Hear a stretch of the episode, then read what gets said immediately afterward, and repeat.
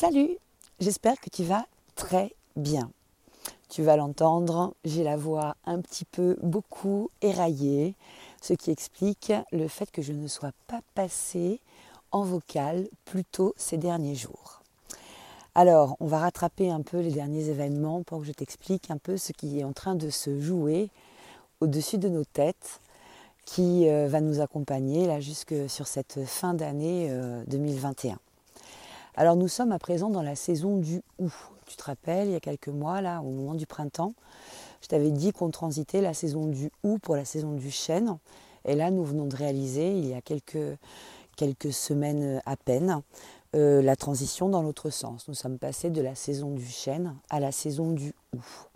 C'est la définition euh, de, de l'année celtique, en fait, qui nous propose euh, cette lecture-là en insistant sur le passage entre la saison claire, qui est la saison euh, du chêne, et la période sombre, qui est donc la saison du hou. Le hou va nous proposer à présent l'archétype de la survivance du végétal dans le monde désolé de l'hiver. On arrive sur une valorisation de plus en plus marquée en fait de l'énergie yin, sur une énergie de réceptivité, d'intériorité qui commence à, monter tout progressivement jusqu'au euh, solstice d'hiver et qui va nous amener comme ça en fait euh, bah, à l'intérieur de nous-mêmes de la même manière que euh, dans l'hémisphère nord nous rentrons aussi de plus en plus dans les maisons au fur et à mesure que nous nous avançons dans la, dans la saison hivernale. Donc il y a une cohérence euh, assez incroyable euh, sur, euh, sur ces saisons et sur ces rythmes entre ce que nous faisons, nous concrètement. Hein. on passe plus de temps chez nous en saison hivernale qu'en saison estivale. Le yang symbolise l'extérieur, l'été, hein, ce qui part justement de l'intérieur vers l'extérieur, et le yin vient nous parler du mouvement exactement inverse. du sombre, hein, du réceptif et non plus de l'émetteur et de ce mouvement qui va justement de l'extérieur vers l'intérieur. Donc c'est des moments qui sont tout à fait favorables aux introspections, euh, au bilan et à l'établissement, euh, pourquoi pas, euh, de plans de route sur ce qu'on a envie, envie de, voir se réaliser. Alors, cette, euh, entrée, euh, cette transition là de la saison euh, claire à la saison sombre, traditionnellement, elle est marquée sur le jour de Samhain, ou ce qu'on va appeler aujourd'hui Halloween. Donc c'est ce moment très particulier hein, où euh, on a euh, les énergies tangibles et intangibles qui se côtoient euh, de façon très proche, où on a comme ça cette transition en fait de saisonnalité nous met en face d'un moment suffisamment flou suffisamment suspendu comme ça un peu dans le temps pour qu'il euh, y ait cette espèce d'entrée euh, euh, d'énergie impalpable qui se fasse un peu plus sentir. Alors cette année, c'est quand même particulièrement marqué. Hein. Et je vais te dire pourquoi, parce que donc déjà, nous avons cette transition qui est marquée dans le calendrier au 31 octobre. Nous sommes tout de suite allés sur la nouvelle lune du 4 novembre, nouvelle lune qui a inauguré notre entrée dans une saison d'éclipse.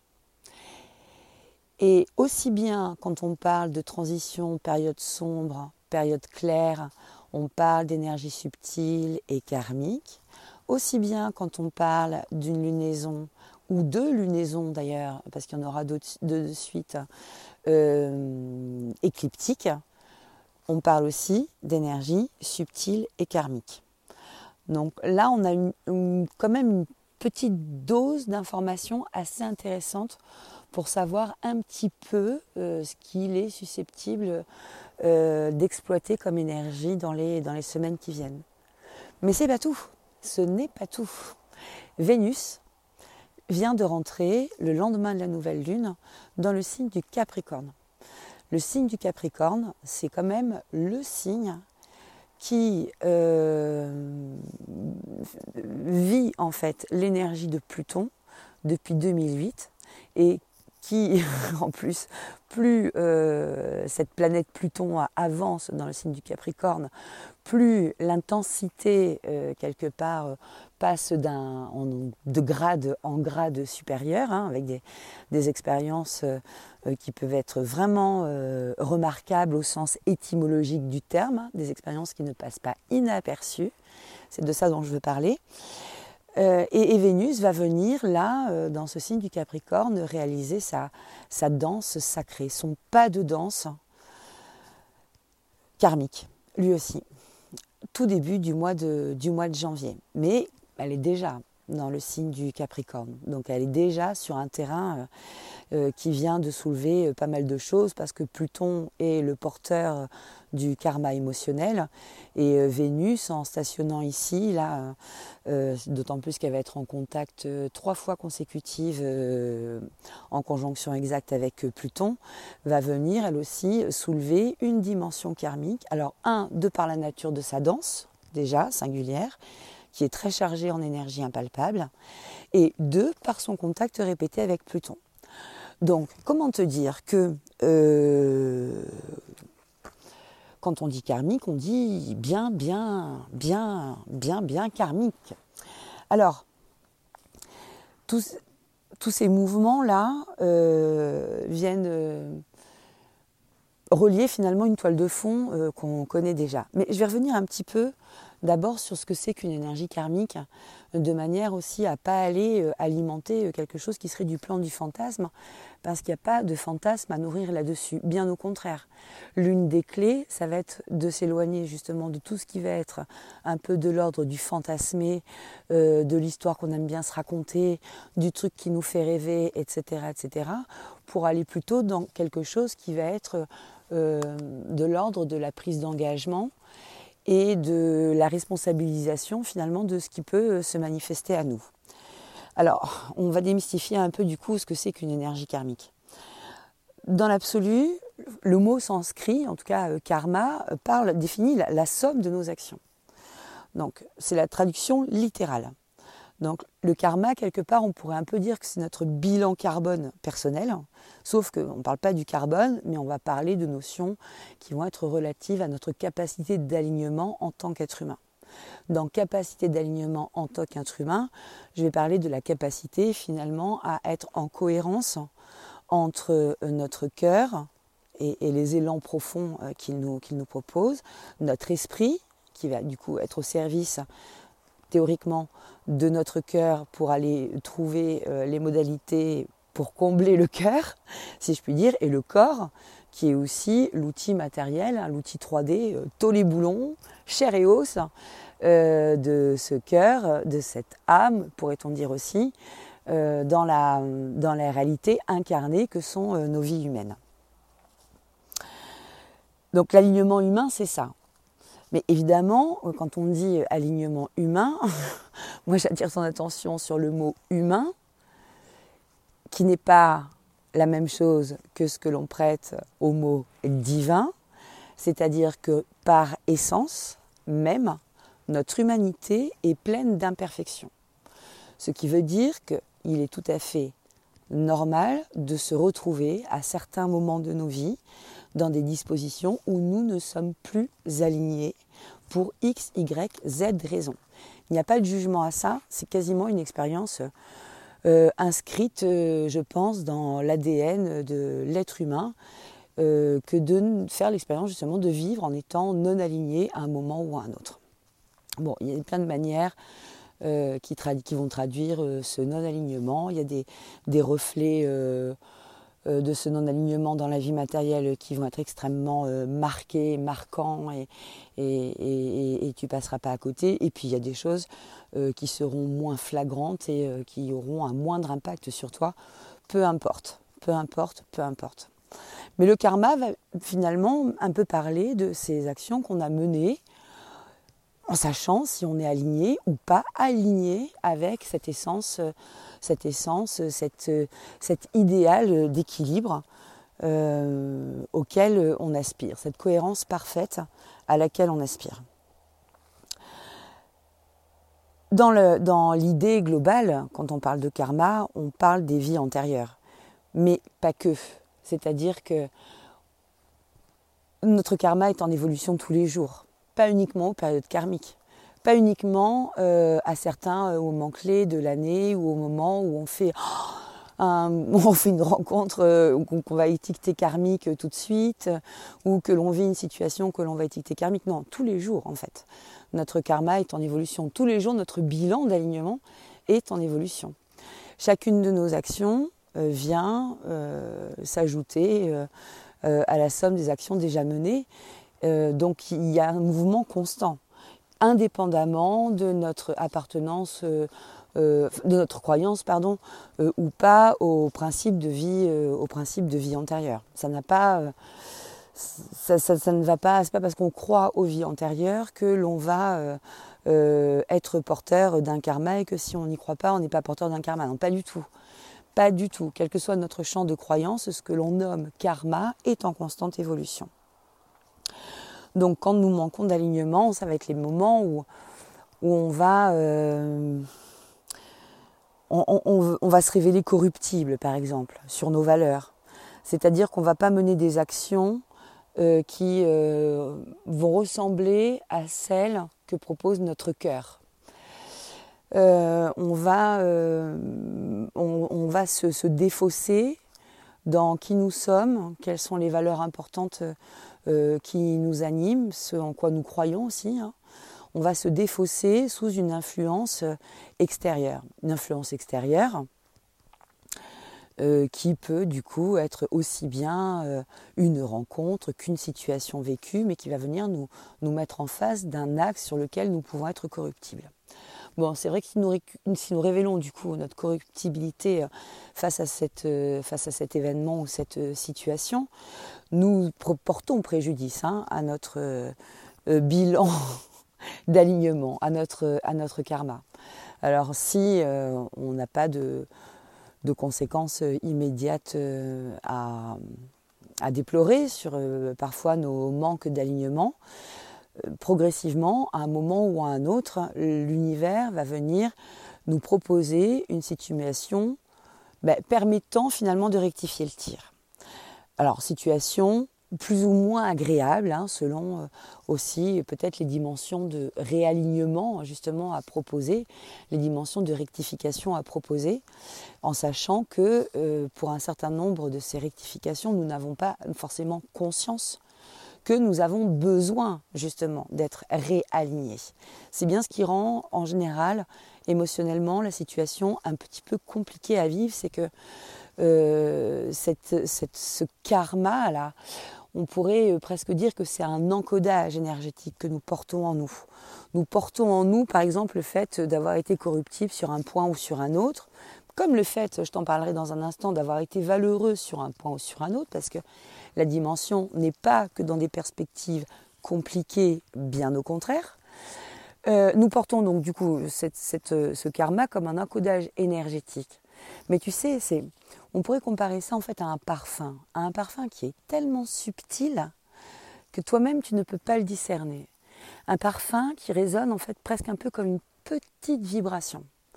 Mais de la même manière qu'il y a des parfums que le nez humain n'arrive pas à sentir, mais qui vont attirer euh, des animaux, plus ou moins sympathiques et plus ou moins dangereux aussi parfois, nos vibrations imperceptibles, notre petit parfum euh, d'encodage karmique euh, à nous, va du coup aussi attirer des situations, quelles qu'elles soient, quelle que soit la manière de se présenter à nous, qui vont être en résonance avec justement cet encodage karmique que nous portons. Quand ça arrive, c'est souvent pas une très très bonne nouvelle, il faut quand même dire ce qui est, mais c'est surtout, surtout une occasion en or d'aller euh, ajuster, réencoder de façon positive et revenir à l'équilibre sur notre bilan d'alignement personnel. Alors, les bons côtés, c'est que parfois, on est extrêmement bien aligné, on a dû prendre des décisions dans nos vies qui ont été compliquées, euh, parfois même douloureuses. euh, procéder euh, parfois euh, à des lâcher prise au forceps, hein, contraint, et forcé, donc avec ce que ça peut soulever en fait comme complication hein, sur le plan de la vie au quotidien.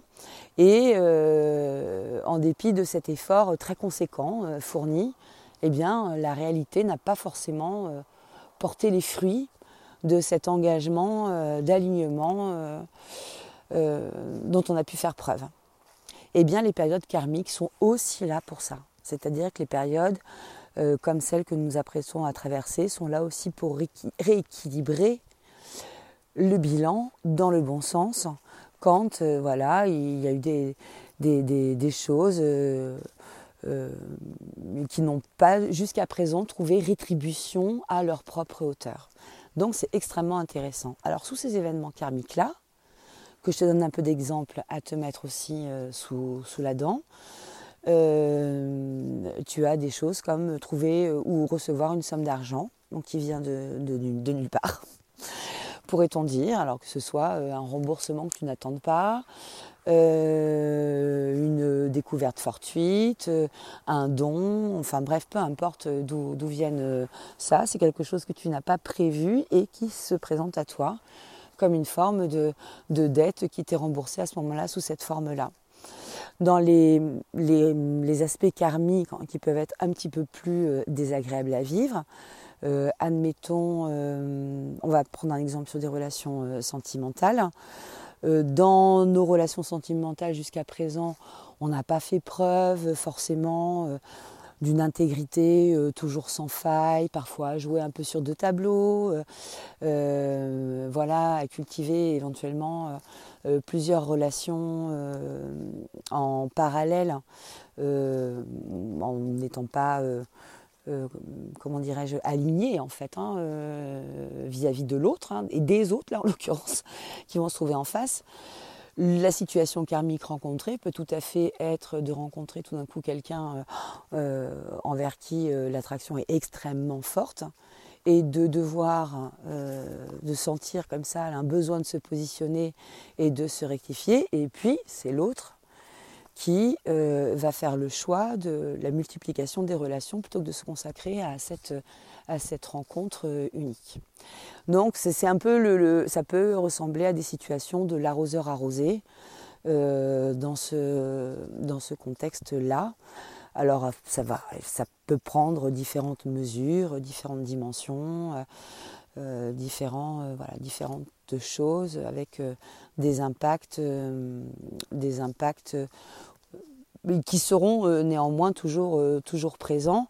Après, plus on a la capacité de comprendre finalement le sens de l'expérience que nous sommes en train de faire, de comprendre avec euh, une forme d'humilité, c'est-à-dire sans aller ni se fustiger ni, se culpabiliser, c'est de prendre mesure et conscience que oui, d'accord, on n'avait pas bien compris la difficulté qu'on pouvait euh, générer euh, chez, les autres à se comporter comme ça. Et à travers l'expérience que je vis à présent, je comprends euh, pourquoi c'est compliqué et pourquoi dans des rapports d'être humain et être humain, l'honnêteté est un pilier qui semble important. Par exemple. Par exemple. Voilà un peu ce que nous proposent les, dimensions karmiques, les situations karmiques euh, dans l'absolu. Des formes de, checkpoints hein, dans lesquels euh, on va aussi bien, euh, et dans le même temps hein, d'ailleurs, parce que on peut dans la même période karmique faire des expériences et désagréables et agréables. C'est que ça pas, c'est que c'est pas, il n'y a pas qu'une façon de bien faire. sur ce, plan-là. On peut tout vivre euh, dans la même, euh, dans la même temporalité. Bon, c'est toujours très intense, hein. ça fait partie des moments sur lesquels euh, le sommeil va être particulièrement important, une correcte hydratation, une correcte nutrition.